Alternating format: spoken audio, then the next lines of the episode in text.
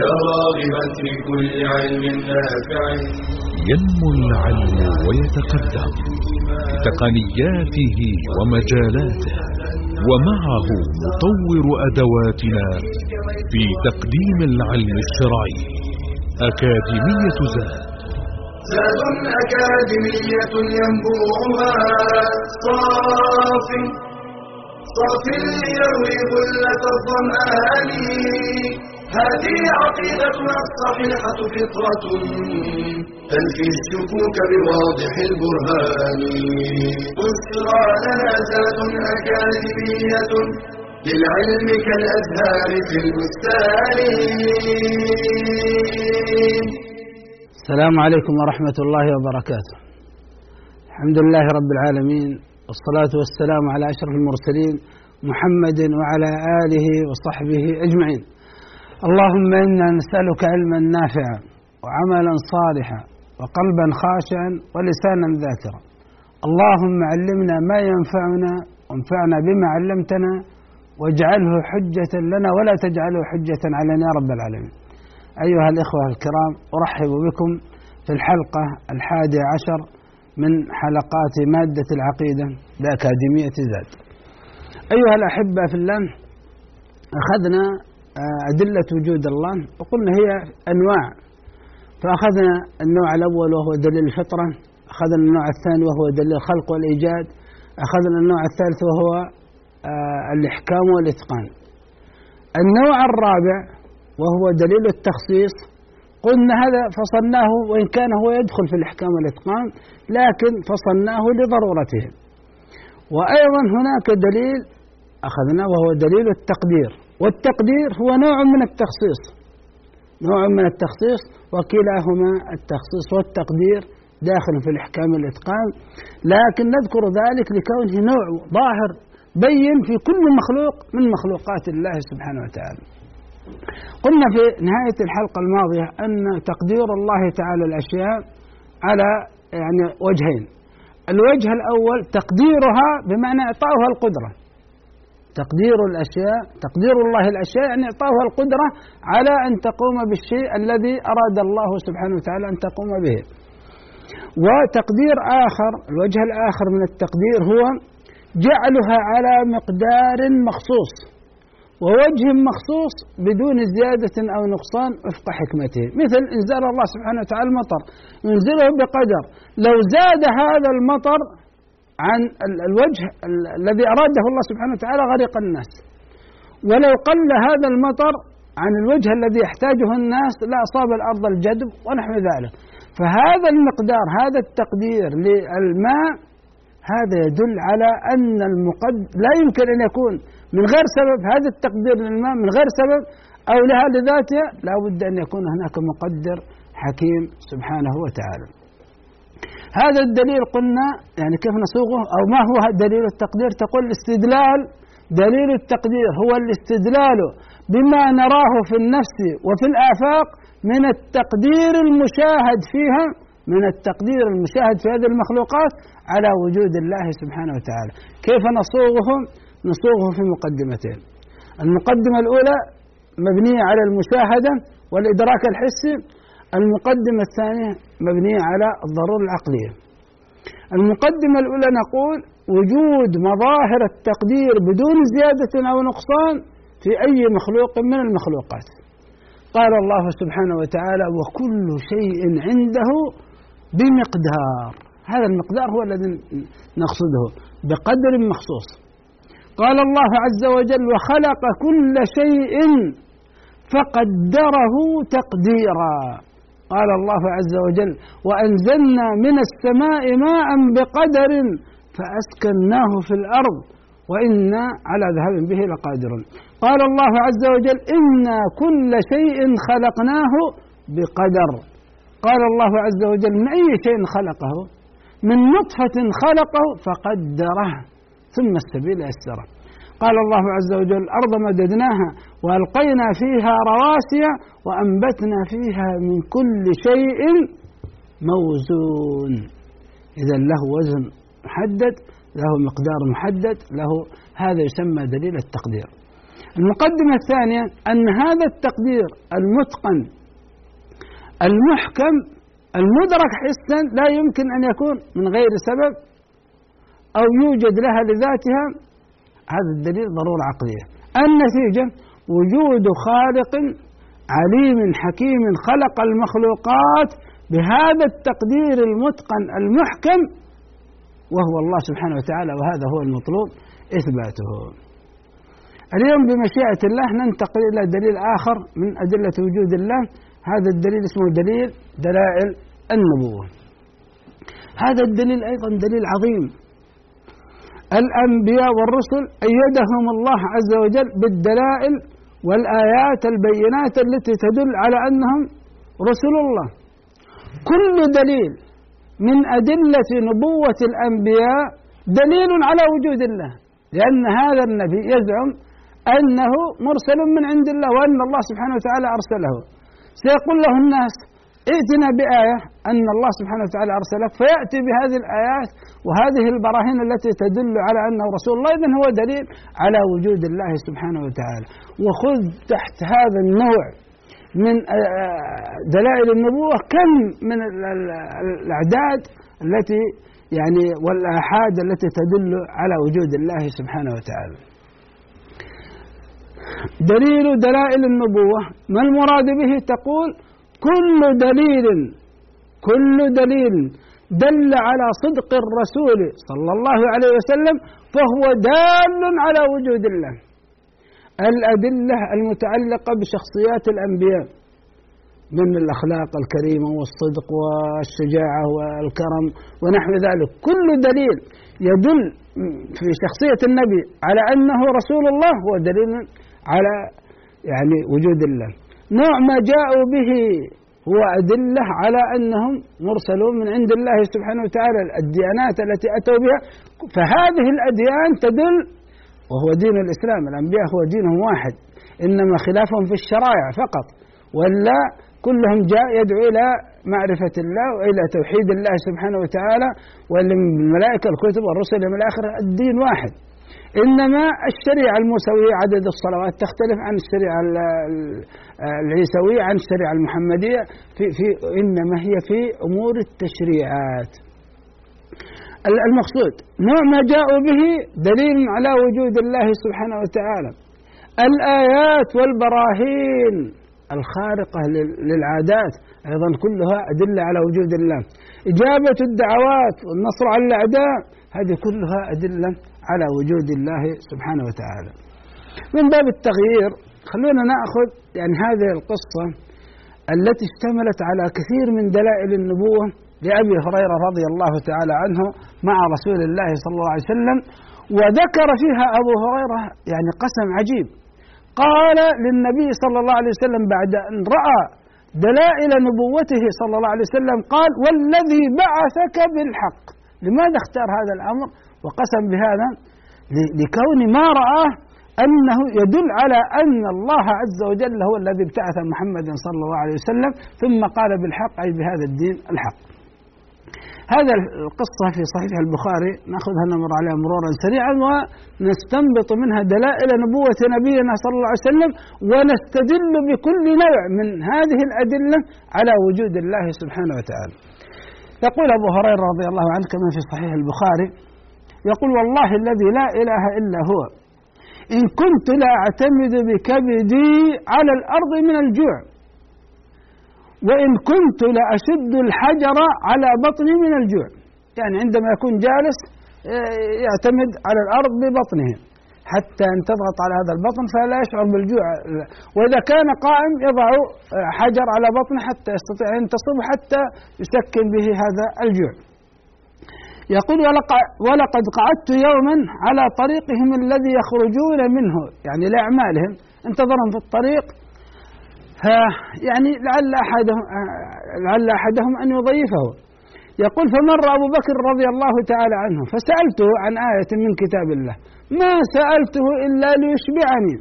فمر ولم يفعل. أنا أجاب على سؤاله ومر. قد يكون ما عنده شيء أيضا قد يكون هذا. ثم يقول مر بي عمر رضي الله عنه فسألته عن آية من كتاب الله ما سألته إلا ليشبعني فمر فلم يفعل. ثم مر بي أبو القاسم صلى الله عليه وسلم. من هنا ابدأوا تنتبهوا للقصة. قال واحد فتبسم حين رآني. فتبسم حين رآني. هذا فقير. ما يجد ما يأكله. وهذا رسولنا صلى الله عليه وسلم يراه فيتبسم في وجهه. فتبسم حين رآني وعرف ما في نفسي عرف ما في نفسي وما في وجهي. ثم قال صلى الله عليه وسلم أبا هر! قلت لبيك يا رسول الله قال الحق. آه هنا نأخذ وقفة هنا سريعا.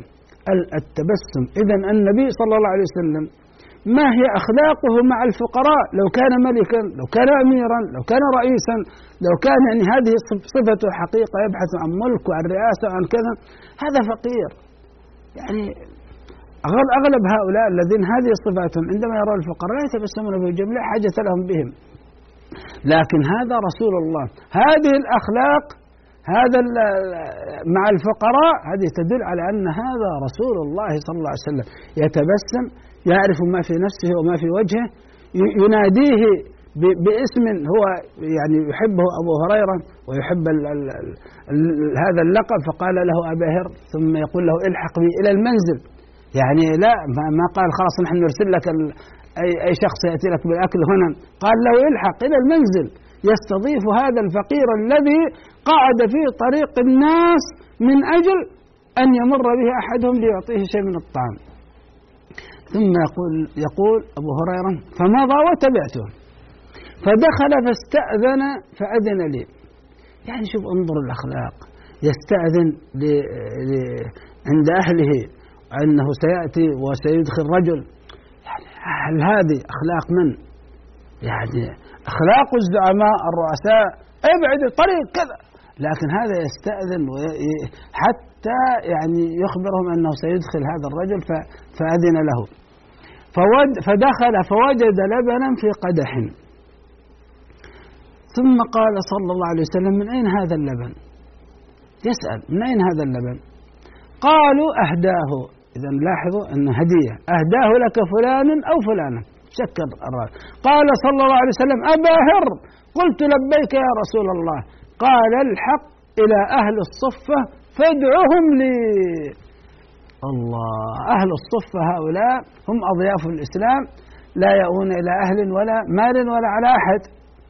النبي صلى الله عليه وسلم كان إذا أتته صدقة وهذا أيضا في صحيح البخاري كلام أبو هريرة إذا أتته صدقة بعث بها إليهم ولم يتناول منها شيئا. وإذا أتته هدية أرسل إليهم وأصاب منها وأشركهم فيها. النبي صلى الله عليه وسلم يقبل الهدية ولا يأكل الصدقة. آه هذا ماذا يدل؟ دلائل النبوة هنا أنه في الكتب السابقة المبشرات بشرت بنبي بالنبي صلى الله عليه وسلم وذكرت من صفته أنه يأكل الهدية ولا يأكل الصدقة. هذا دليل على نبوة النبي صلى الله عليه وسلم ونستدل به على وجود الله سبحانه وتعالى. يقول أبو هريرة لما قال النبي صلى الله عليه وسلم يا أبا هر اذهب فادع لي أهل الصفة. يقول سأني ذلك. فقلت وما هذا اللبن في أهل الصفة؟ يعني هو صحن صغير. يعني أبو هريرة يشربه بمفرده كنت يقول كنت أحق أنا أن أصيب من هذا اللبن شربة أتقوى بها. يقول لكن إذا جاء يقول الأمر الثاني خاف منهم. يقول فإذا جاء جاء أهل الصفة واجتمعوا سيأمرني النبي صلى الله عليه وسلم أن أعطيهم. وإذا أعطيتهم ما عسى أن يبلغني من هذا اللبن.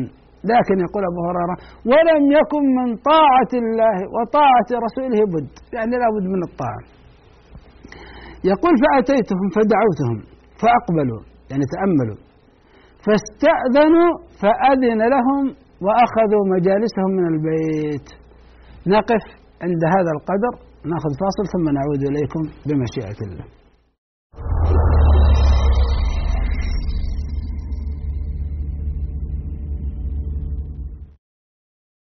حرص الإسلام على زرع المحبة والود بين المسلمين وعلى اقتلاع أسباب التباغض والشحناء من بينهم ومن المعاملات التي تورث التباغض بين المسلمين بيع المسلم على بيع أخيه أو شراؤه على شراء أخيه.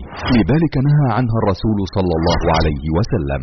فقال لا يبع بعضكم على بيع أخيه والشراء مثل البيع.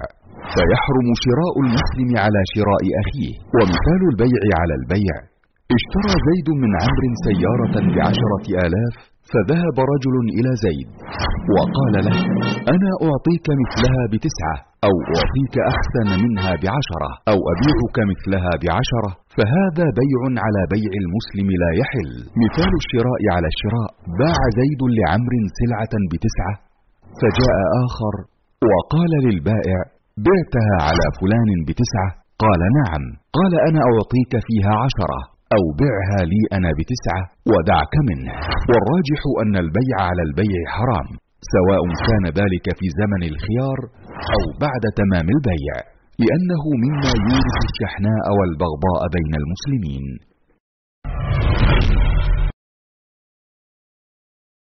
حرص الإسلام على زرع المحبة والود بين المسلمين وعلى اقتلاع أسباب التباغض والشحناء من بينهم. ومن المعاملات التي تورث التباغض بين المسلمين بيع المسلم على بيع أخيه أو شراؤه على شراء أخيه.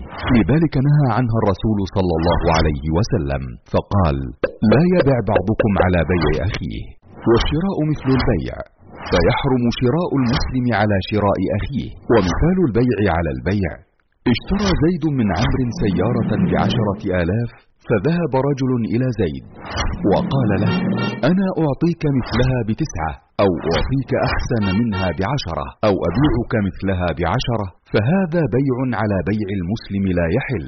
مثال الشراء على الشراء باع زيد لعمر سلعة بتسعة فجاء آخر وقال للبائع بعتها على فلان بتسعة قال نعم قال أنا أعطيك فيها عشرة. أو بعها لي أنا بتسعة ودعك منه والراجح أن البيع على البيع حرام سواء كان ذلك في زمن الخيار أو بعد تمام البيع لأنه مما يورث الشحناء والبغضاء بين المسلمين.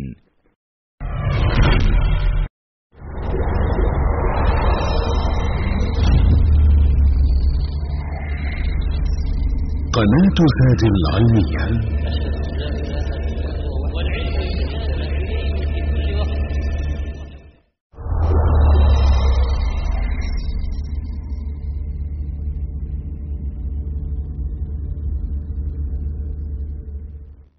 حياكم الله أيها الأحبة في الله. وقفنا أن أبا هريرة رضي الله عنه دعا أهل الصفة فاستأذنوا فأذن لهم صلى الله عليه وسلم وأخذوا مجالسهم من البيت. قال صلى الله عليه وسلم يا أبا هر قلت لبيك يا رسول الله. قال خذ فأعطهم. قال فأخذت القدح. فجعلت أعطيه الرجل فيشرب حتى يروى ثم يرد علي القدح فأعطيه الرجل فيشرب حتى يروى ثم يرد علي القدح فيشرب وهكذا يقول حتى انتهيت إلى النبي صلى الله عليه وسلم وقد روي القوم وقد روي القوم كلهم. قال تأملوا الآن.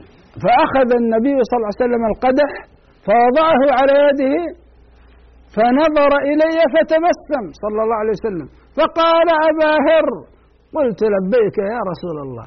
قال بقيت أنا وأنت. قال صدقت يا رسول الله. قال صلى الله عليه وسلم اقعد فاشرب. ففعلت فشربت. فقال صلى الله عليه وسلم اشرب فشربت. فما زال يقول اشرب حتى قلت لا والذي بعثك بالحق لا أجد له مسلكا. قال صلى الله عليه وسلم فأرني. فأعطيته القدح فحمد الله وسمى وشرب الفضل. تعالوا نتأمل هنا دلائل النبوة أيضا في هذه الجزء الأخير. أولا يأتي النبي صلى الله عليه وسلم ويشرب يجعل القوم يجلسون في المجلس ثم يشرب الواحد تلو الآخر. الفقراء يشربون الواحد تلو الآخر. لو كان أحدنا مكان النبي صلى الله عليه وسلم وهذا اللبن مهدى إليه لماذا يحدث في ذهنه؟ يقول أول شيء أخذ لي شيء من اللبن أعزل لي يعني لو شيء بسيط.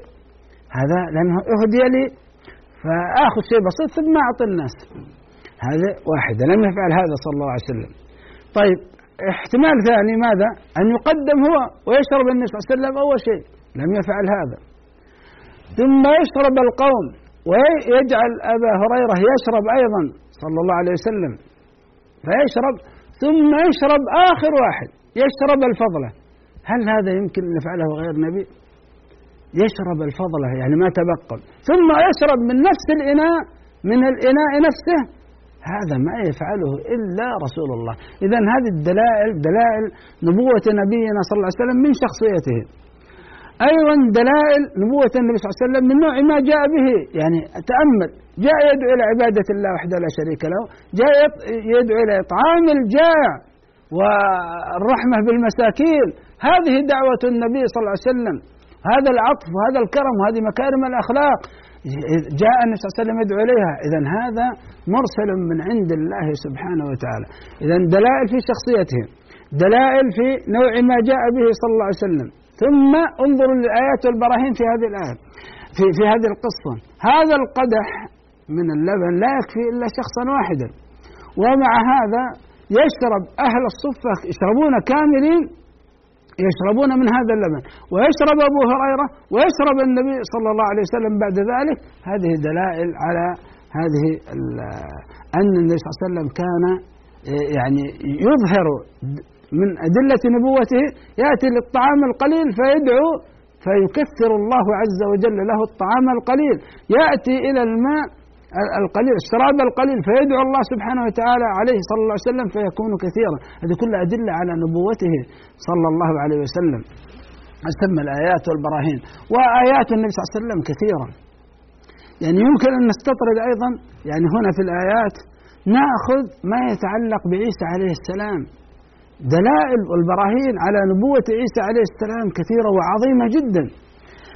عيسى عليه السلام أولا هو ولادته آية. على يعني على وجود الله سبحانه وتعالى. خلق آد خلق عيسى عليه السلام من أم بلا أب. طيب ما الدليل على أنه فعلا هو هكذا؟ أن عيسى عليه السلام يتكلم في المهد ويبين هذا الأمر. إذا حتى لا يكون هناك مجال للشك أن هذا الأمر كذب. لا هو تكلم في المهد. وقال إني عبد الله وذكر أنه يعني برأ أمه مريم عليها السلام من أي شائبة زنا أو شك. فولادته آية. ثم هو بعد ذلك يأتي يدعو الناس إلى عبادة الله وحده لا شريك له. ما دليلك على أنك رسول الله؟ يأخذ القبضة يأخذ الطينة هكذا يصنع بها هكذا بهذا الشكل. ثم يصنعه يصنعه وإذا بها يعني طير. يعني هذه نفسها صناعة الطير هذه هذه آية واحدة بمفردها ليس هذا فحسب ثم يقول تشهدون أني رسول الله. الدليل يقول للطير ما رأيكم؟ لو جعلت الطير هذا يطير بإذن الله. تؤمنون به فيجعله ينفخ فيه فيكون طيرا بإذن الله. يأتي الإنسان هذه وسائل الشفاء التي كانت عندهم يعني أبرزها في ثلاثة أشياء. يأتي إلى أكمه ولد أعمى ثم يضع يده على عينه ويدعو الله سبحانه وتعالى تشهدون أني رسول الله؟ ما دليله قال هذا أبصر بإذن الله. فيبصر. يأتي إلى شخص أبرص. الأطباء عجزوا عنه تماما فيمسح عليه فيكون سببا لشفائه. يأتي الإنسان ميت حكم الطب بموته. تشهدون أني رسول الله. ما دليلك؟ قم حيا بإذن الله فيقوم حيا بإذن الله. عيسى عليه السلام آياته والبراهين المعجزات أيضا عنده كثيرة وموسى كذلك. كل الأنبياء أيدهم الله سبحانه وتعالى بدلائل النبوة بآيات خارقات وهذا رسولنا صلى الله عليه وسلم أيضا نأخذ هذه الآية أيضا تشتمل على كثير من دلائل النبوة. يقول الله عز وجل الذين يتبعون الرسول النبي الأمي. من دلائل نبوة نبينا صلى الله عليه وسلم أنه أمي. الأمية نقص في, في, في الإنسان. إلا في رسول الله صلى الله عليه وسلم فإنها آية وبرهان على أنه مرسل من عند الله. كيف ذلك؟ هو أمي. لا يعرف القراءة ولا الكتابة. بل النبي صلى الله عليه وسلم بلغ في الأمية مبلغا عظيما أنه حتى الحروف. عندما جاء إلى اسمه محمد في صلح الحديبية لا يدري أين هو. لا يعرف ميم حاء ميم دال يعني حتى رسمة الاسم اسمه لا يعرفها. ثم يأتي بهذا القرآن العظيم فلا يمكن أن يقول شخص أنه قرأ في الكتب السابقة أو أنه استنسخها من كتب سابقة هو لا يقرأ ولا يكتب. فجعل الله سبحانه وتعالى آه هذا القرآن العظيم الذي جاء به الرسول صلى الله عليه وسلم من أعظم أنواع دلائل نبوة نبينا صلى الله عليه وسلم. ولذلك قال الذين يتبعون الرسول النبي ما دليل أنه رسول النبي؟ أنه أمي. ثم قال الذي يجدونه مكتوبا عندهم في التوراة والإنجيل هذا النوع أيضا من دلائل النبوة المبشرات في الكتب السابقة. يأمرهم بالمعروف وينهاهم عن المنكر ويحل لهم الطيبات ويحرم عليهم الخبائث ويضع عنهم إصرهم والأغلال التي كانت عليهم. هذا ماذا؟ نوع ما جاء به نوع ما جاء به. أيضا يا إخوان الرسول صلى الله عليه وسلم الله عز وجل يستجيب دعاءه وينصره على الأعداء وهذه كلها آيات ودلائل على نبوة نبينا صلى الله عليه وسلم وهي تدل في الوقت ذاته على وجود الله عز وجل. في صحيح البخاري عن أنس بن مالك رضي الله تعالى عنه قال إن اعرابيا دخل يوم الجمعة والنبي صلى الله عليه وسلم يخطب في الناس. فقال هذا الرجل يا رسول الله هلك المال يا رسول الله هلك المال وجاع العيال فادعوا الله لنا. وهو يخطب. في بعض الروايات أنه لا يوجد في السماء أي أثر سحاب. يقول فرفع النبي صلى الله عليه وسلم يديه ودعا فثار السحاب أمثال الجبال فلم ينزل صلى الله عليه وسلم عن منبره حتى رأيت المطر يتحادر على لحيته صلى الله عليه وسلم. ما كان ما موسم امطار لكن أصابهم يعني الجدب فيدعو الله سبحانه وتعالى. يستمر المطر كم؟ يستمر المطر اسبوعا كاملا. في الجمعة الثانية قام ذلك الأعرابي أو غيره فقال يا رسول الله تهدم البناء وغرق المال فادعوا الله لنا. فرفع النبي صلى الله عليه وسلم يديه وقال اللهم حوالينا ولا علينا.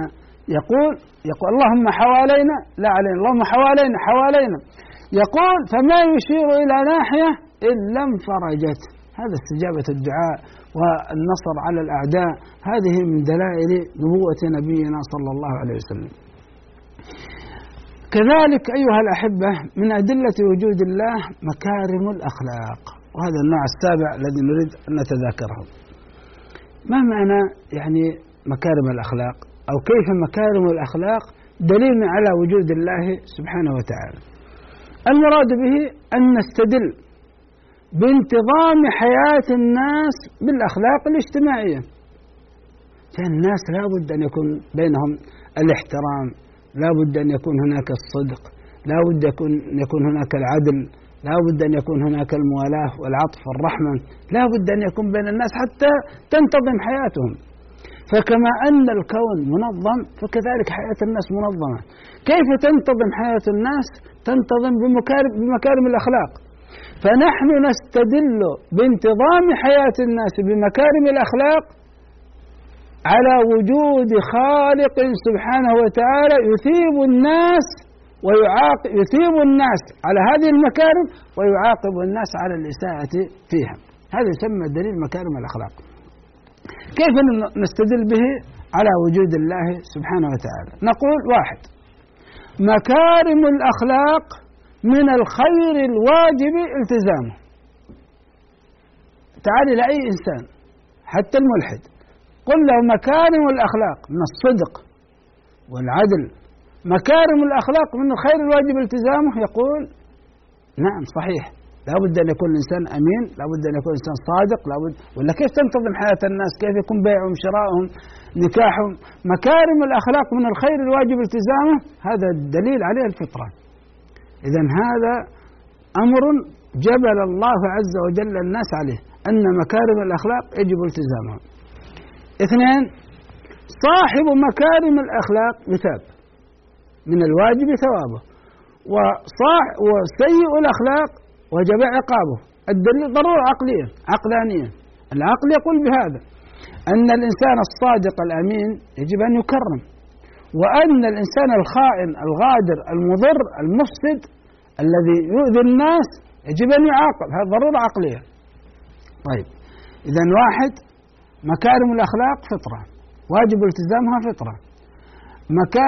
صاحب الأخلاق الكريمة يثاب وصاحب الأخلاق السيئة يعاقب عقلانيا. طيب ثلاثة. تأملوا معي. أحيانا نجد في الحياة أن صاحب مكارم الأخلاق يخسر ويهان. وصاحب الأخلاق السيئة نجده في هذه الحياة يكرم ويكسب. يكرم ويكسب. هذا وهذا مخالف للعقلانية. طيب. نرتب الكلام. مكارم الأخلاق مكارم الأخلاق يجب التزامها فطرة. صاحب الأخلاق الكريمة يجب ثوابه عقلانيا وجدنا في الدنيا أن صاحب مكارم الأخلاق قد لا يجد ثوابه في الدنيا. إذا لابد ثلاثة أو أربعة نقول لابد النتيجة إما أن يترك الإنسان مكارم الأخلاق فيخالف الفطرة. يترك الإنسان مكارم الأخلاق فيخالف الفطرة وهذا مذموم. أو يتمسك بالأخلاق فيخالف العقلانية وهذا مذموم. طيب فماذا يصنع؟ نأخذ فاصل ثم نتحدث بعد هذا الفاصل عما يصنع.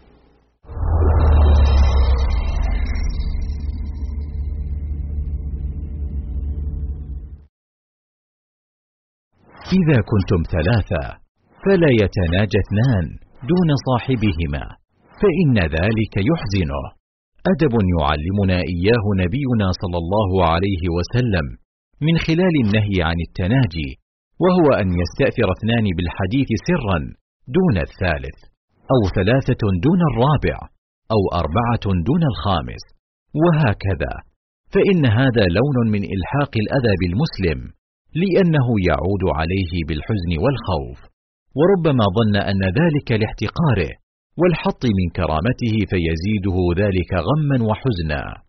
لذا حرم الإسلام التناجي كما قال تعالى ألم تر إلى الذين نهوا عن النجوى ثم يعودون لما نهوا عنه ويتناجون بالإثم والعدوان؟ ومن صور التناجي المحرمة أن يتكلم اثنان بلغة مختلفة لا يفهمها الثالث أو أن يكتب أحدهما للآخر في ورقة. والثالث جالس ولا يمكنه الاطلاع على ما كتب.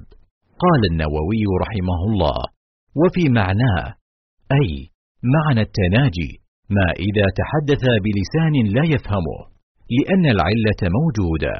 فإذا كان الحديث دائرا بين اثنين بداية ثم أتى ثالث وأراد أن يدخل بينهما فإن ذلك لا يجوز إلا بإذنهما لقول النبي صلى الله عليه وسلم إذا كان اثنان يتناجيان فلا تدخل بينهما. واعلم أنه إن دعت الضرورة إلى التناجي فإنه يكون مباحا بشرطين الأول أن تكون هناك مصلحة راجحة على مفسدة التناجي الثاني أن يكون ذلك بإذن الشخص الثالث ورضاه وإلا حرم. فالتناجي من تسويل الشيطان وتزيينه. فإذا أحسست بحزن من جراء تناجي بعض الناس أمامك فاستعذ بالله وتوكل عليه فإنه سبحانه كافيك من كل سوء وكيد.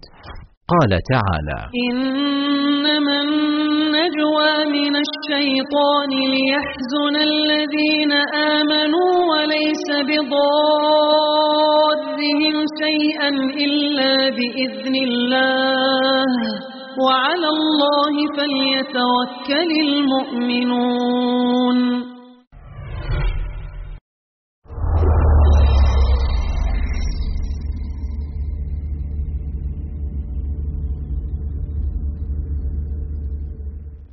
حياكم الله أيها الأحبة الكرام.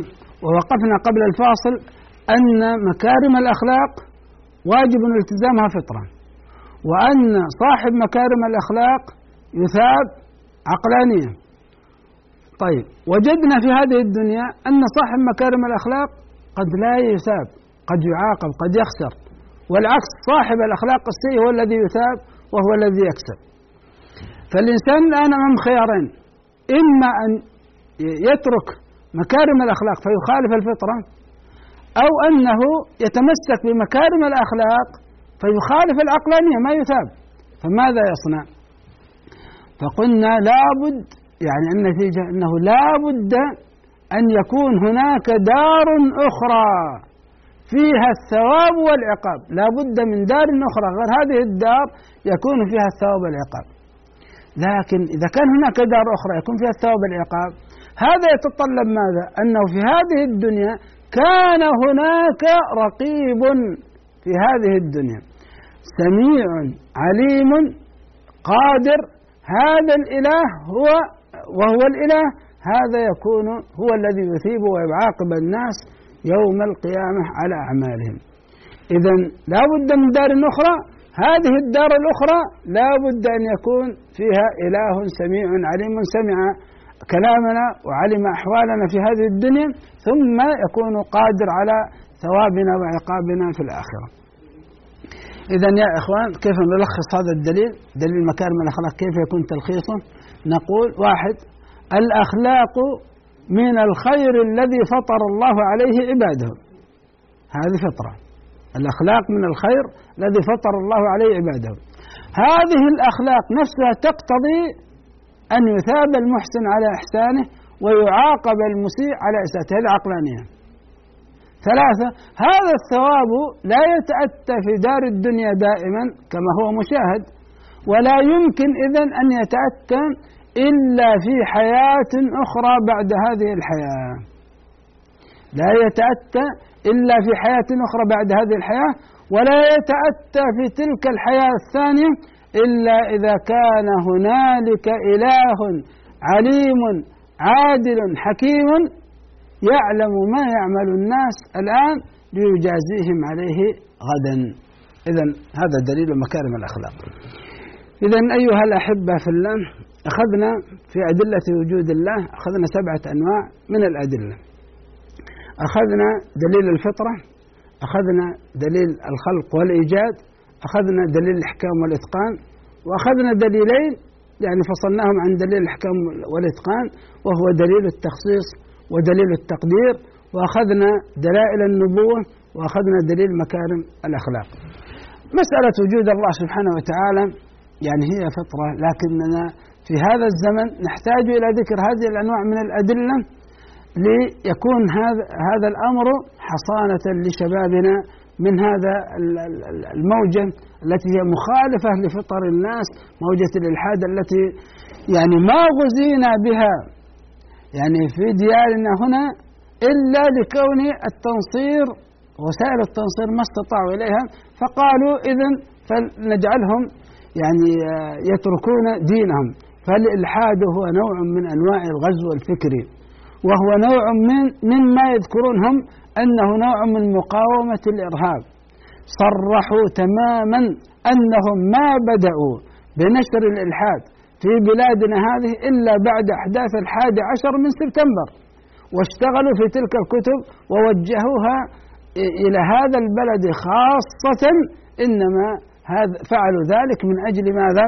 من أجل يعني صرف الناس عن دين الله سبحانه وتعالى وإلا فإن هذا الفكر يعني مما تنفر منه النفس وتشمئز. أيها الأحبة في الله لنستطرد قليلا. هذا ال هذا الإقرار بوجود الله سبحانه وتعالى يسكب في نفس الإنسان الطمأنينة ويجعل الإنسان بعد ذلك يتوجه إلى هذا الخالق سبحانه وتعالى مقرا له بالربوبية ومعترفا له بالألوهية. فننتقل بعد ذلك إلى قضية التوحيد. يعرف الإنسان ربه سبحانه وتعالى وأن هذا الرب جل جلاله هو الخالق المالك المدبر وهو المستحق للعبادة وهو الذي سبحانه وتعالى ليس كمثله شيء في أسمائه وصفاته وذاته وهو السميع البصير. فننتقل بعد ذلك إلى دراسة التوحيد. التوحيد أيها الأحبة في الله آه، مصدر لكلمة وحد ومعنى التوحيد يدور معناه حول الإفراد وهو إفراد الله سبحانه وتعالى بما هو من خصائص الله. التوحيد في اللغة هو جعل الشيء واحدا فيما هو واحد فيه. هل نستطيع أن نقول توحيد الله هو جعل الله واحدا في أسمائه وصفاته آه، وأفعاله. هو هل نستطيع أن نقول التوحيد هو جعل الله واحدا فيما هو واحد فيه أي في ربوبيته وألوهيته وأسمائه وصفاته؟ هذا التعبير لا يصلح في حق الله أن نقول جعل. لكن لأن وحدانية الله ليست بجعل جاعل. لكن نقول هو الإيمان بأن الله سبحانه وتعالى واحد هو إفراد الله سبحانه وتعالى بربوبيته هو الإقرار بربوبية الله سبحانه وتعالى وألوهيته وأسمائه وصفاته. وهكذا فنعرف التوحيد شرعا. نقول التوحيد هو الإيمان بأن الله سبحانه وتعالى واحد في ربوبيته فلا رب سواه واحد في ألوهيته فلا مستحق للعبادة إلا إياه وواحد في أسمائه وصفاته فلا ند له فيها ولا نظير. أيها الأحبة في الله ما الواجب علينا في توحيد الله سبحانه وتعالى؟ آه كلام الله آه كلام أي متكلم؟ خلينا نأخذ مقدمة حتى نعرف من خلالها ننطلق إلى بيان الواجب علينا في التوحيد. الكلام كلام أي متكلم ينقسم إلى قسمين. إما أن يكون الكلام خبرا أو يكون الكلام طلبا. الخبر يدور بين النفي والإثبات والطلب إما أمر أو نهي أو استفهام أو إباحة أو كذا. لكن خذوا أمر ونهي. والخبر أن يكون نفي وإثبات. المستمع للخبر إما أن يصدق أو يكذب. المستمع للطلب إما أن يمتثل أو لا يمتثل. توحيد الربوبية وتوحيد الأسماء والصفات هو من باب الخبر الدائر بين النفي والإثبات. قل هذا الطلب هو الله أحد. هذا الآن تأتي الأخبار. قل يعني يقول الله سبحانه وتعالى لرسوله يأمره أن يقول للناس ويعرب بالله هو الله أحد. هذا خبر. الله الصمد. إثبات. لم يلد ولم يولد نفي لم يكن له كفوا أحد نفي إذا يدور خبر بين النفي والإثبات فتوحيد الربوبية وتوحيد الأسماء والصفات هو من باب الخبر الدائر بين النفي والإثبات فنحن ونحن نستمع إلى خبر الله نفيا وإثباتا إما أن نصدق أو لا يسعنا إلا التصديق. فنقول الواجب علينا في توحيد الربوبية وتوحيد الأسماء والصفات هو الإيمان.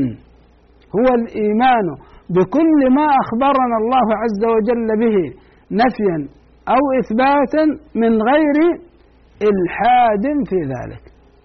لا بتحريف ولا تكييف ولا تمثيل ولا تعطيل. هذا الواجب علينا في توحيد الربوبية توحيد الأسماء والصفات. طيب توحيد الألوهية. يا أيها الناس اعبدوا ربكم. الذي خلق يأتي الخبر. الذي خلقكم والذين من قبلكم لعلكم تتقون. الذي جعل لكم الأرض فراشا. والسماء بناء. وأنزل من السماء ماء. فأخرج به من الثمرات رزقا لكم. فلا تجعلوا لله أندادا وأنتم تعلمون. فلا تجعلوا. واعبدوا ربكم فلا تجعلوا لله أندادا. نحن ونحن نستمع إلى ما طلبه الله عز وجل منا فعلا أو تركا. هذا توحيد الألوهية ما الواجب علينا؟ الواجب علينا هو الامتثال. أن نمتثل لكل ما طلبه الله سبحانه وتعالى منا فعلا أو تركا من غير شرك في ذلك من غير شرك في ذلك. هذا هو الواجب علينا في توحيد الله سبحانه وتعالى. كيف نعرف توحيد الربوبية؟ توحيد الألوهية توحيد الأسماء والصفات. توحيد الربوبية يا أخوان من كلمة الرب من كلمة الرب. فهو إفراد الله سبحانه وتعالى بربوبيته لهذا العالم. الرب يعني الصاحب السيد المالك.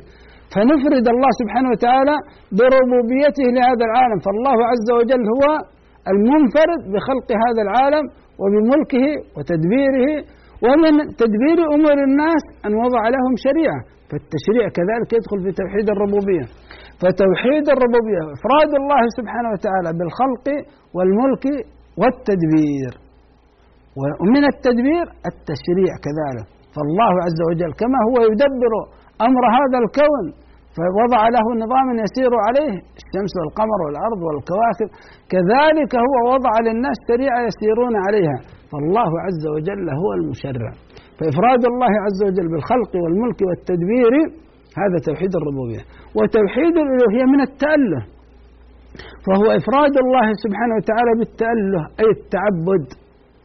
فإفراد الله سبحانه وتعالى بالعبادة هذا هو توحيد الألوهية. توحيد الأسماء والصفات هو إفراد الله سبحانه وتعالى بأسمائه وصفاته الواردة في الكتاب والسنة. ونعتقد أن الله سبحانه وتعالى لا مثيل له ولا نظير سبحانه وتعالى في أسمائه وصفاته. إذا أقر العبد بوجود الله وأقر العبد بوحدانية الله سبحانه وتعالى فقد أتى بهذا الركن العظيم من أركان الإيمان وهو الإيمان بالله سبحانه وتعالى. سيكون بمشيئة الله في الحلقة القادمة بعض التفصيلات لهذه القضايا. إنما نحن في نهاية هذا اللقاء أخذنا هذا الموضوع بشيء بشكل إجمالي وبمشيئة الله في الحلقة القادمة نفصل في هذه القضايا. أيها الأحبة في الله قد أنسى في بعض الحلقات أن أذكر لكم أنه يعني كل منكم يدخل إلى ملفه في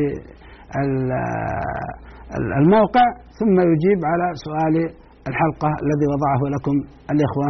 أسأل الله سبحانه وتعالى بأسماء الحسنى وصفاته العلى أن يغفر ذنوبنا وأن يستر عيوبنا وأن يتجاوز عن خطيئاتنا. وصلى الله وسلم وبارك على عبده ورسوله محمد وجزاكم الله خيرا. يا راغبا في كل علم نافع متطلعا لزيادة الإيمان. وتريد سهلا النوال ميسرا يأتيك ميسورا بأي مكان. زاد زاد أكاديمية ينبوعها. صاف صاف ليروي غلة الظمآن هذه عقيدتنا الصحيحة فطرة. تنفي الشكوك بواضح البرهان. بشرى لنا ذات أكاديمية للعلم كالأزهار في البستان.